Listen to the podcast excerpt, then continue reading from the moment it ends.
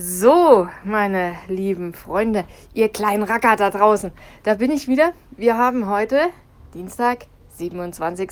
Februar. Es ist kalt. Ich stehe hier gerade auf Balkonien und es ist echt kalt. Es, es war schon wärmer, aber gut.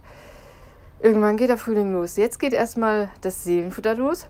Ich habe ja gestern zum Thema Herausforderung, nee, Herausforderung, Quatsch, was rede ich denn da? Zum Thema Unzufriedenheit geschrieben. Also Zufriedenheit, Unzufriedenheit. Und habe dann irgendwann festgestellt, der Text wird zu lang. Da mache ich zwei Seelenfutter draus. Und heute gibt es im Grunde den zweiten Teil zum Thema Zufriedenheit oder Unzufriedenheit, je nachdem. Ja, ich habe ein Bild rausgesucht. Da siehst du Text. Ist nur Text. Heute gibt es nichts anderes zu sehen. Obendrauf, also es steht deutlich zu sehen, wie geht es dir? Und jemand antwortet, mir geht's gut. Und im Hintergrund sieht man so ein bisschen, ähm, ja, nicht so, also ein bisschen ähm, schwächeren Text. Und da steht verloren, traurig, allein, orientierungslos, ähm, fassungslos, unverstanden, leer, den Tränen nahe. Ich vermisse mein Kind so sehr. Das passt jetzt da gar nicht so rein, finde ich, aber gut. Deprimiert, ängstlich, ich weiß nicht mehr, wer ich bin. Ja, also das ich glaube, das ist ja so eine, ja, schon so eine Floskel irgendwie, ne? Dass man jemanden begrüßt und sagt, und wie geht's? Und dann, ja, eigentlich schon erwartet oder hofft, dass da ein Gut kommt. Und dann hat sich das Thema und dann kann man ins Gespräch ansteigen. Aber gut, es gibt auch Momente, wo man vielleicht doch eher ehrlich sein sollte und sagen sollte, hey, mir geht's gerade nicht gut. Ich bin frustriert und genervt und warum auch immer. Ähm, ja, und ich lese mal vor, was ich geschrieben habe. Es braucht Mut und Ehrlichkeit, um sich Unzufriedenheit einzugestehen und offen zu sagen, bei mir ist gerade nicht alles okay. Ich bin unzufrieden. Du musst nicht immer lächeln. Und wenn du so tust, als ob alles gut ist, wenn es dir eigentlich schlecht geht, frisst sich die Unzufriedenheit tief ins Herz. Das ist auf Dauer belastend und ich glaube, man verbittert dabei zunehmend. Wichtig ist, Unzufriedenheit und Verzweiflung auch mal offen rauszulassen.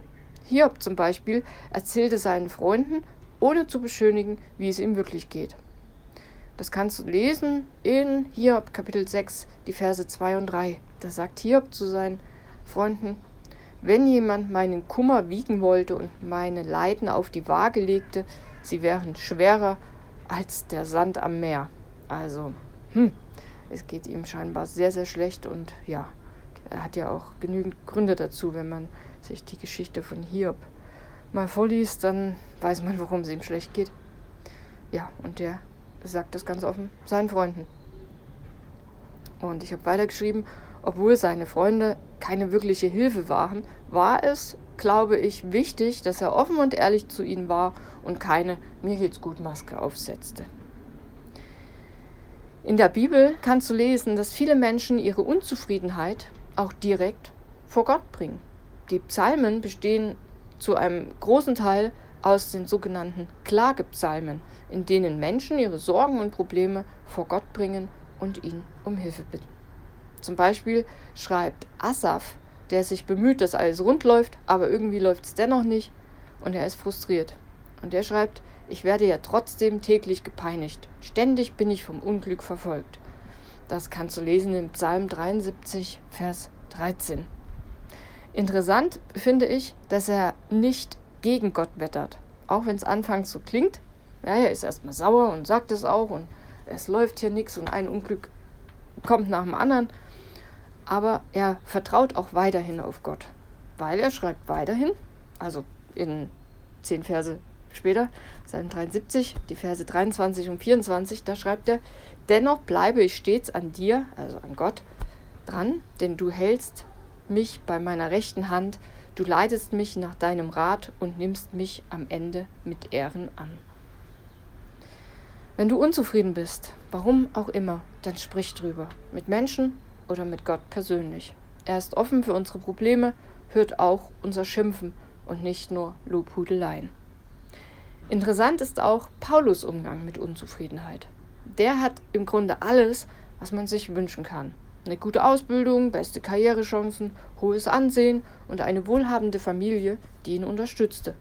aber durch blöde Umstände verlor er vieles und der sogenannte Stachel im Fleisch, was auch immer das war, vielleicht eine Krankheit, plagte ihn und mehrfach bat er Gott, sein Leid wegzunehmen.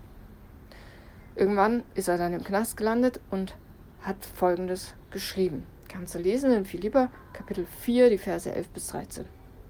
Ich habe gelernt, mir genügen zu lassen, wie es mir auch geht. Ich kann Not leiden, ich kann im Wohlstand leben. Mit jeder Lage bin ich vertraut. Ich kenne Sattsein und Hungern, ich kenne Mangel und Überfluss. Allem bin ich gewachsen durch den, der mich stark macht.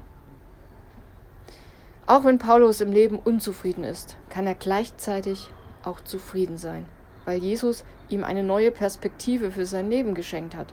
Er weiß, Gott ist da und eines Tages wird es ihm auch wieder besser gehen. Ich glaube, bei aller Unzufriedenheit sollten wir ehrlich genug sein, sie auch zu äußern, vor Freunden und vor Gott persönlich. Der lässt die Sonne zwar auch nicht immer direkt wieder scheinen und alles ist super hell, aber er kann Wesentliches an unserer Einstellung und Herzenshaltung ändern. Und er kann uns beim Durchhalten helfen. Und ich glaube, das hat er auch sehr, sehr krass getan bei Paulus. Weil, ja, also wenn man so an Gott festhält und dann im Knast sitzt, ganz viel verloren hat, eigentlich alles nur bescheiden ist im Leben und dann trotzdem sagt, ich schaffe das hier irgendwie, ich halte das durch und ich vertraue dir, dann glaube ich, hat Gott schon einiges getan dass er das so sagen kann. Und als abschließende Sätze habe ich geschrieben, Jesus war Gott und Mensch. Zwei in einem. Und der Mensch, ja, der Mensch Jesus, der hat sein Leben sicher auch nicht immer mit vollen fünf Sternen bewertet. Also Kopf hoch. Ich wünsche dir, dass du bald wieder volle fünf Sterne in Sachen, in Sachen Zufriedenheit geben kannst. Ja, das wünsche ich dir, das wünsche ich mir auch. Ich glaube, mein Leben ist so aktuell bei drei. Also, naja, zweieinhalb, drei. Es ist, ist, ist nicht so schön momentan. Aber ja, wird auch wieder besser. Also, letztes Jahr war es schon mal weiter unten. Aber ich, ich glaube dran, dass es auch irgendwann wieder fünf Sterne geben wird. Und dann freue ich mich drauf. Ja, ich wünsche dir einen schönen Tag, einen schönen Dienstag. Und ich bin morgen wieder da. Mach's gut. Bis dann. Bye, bye.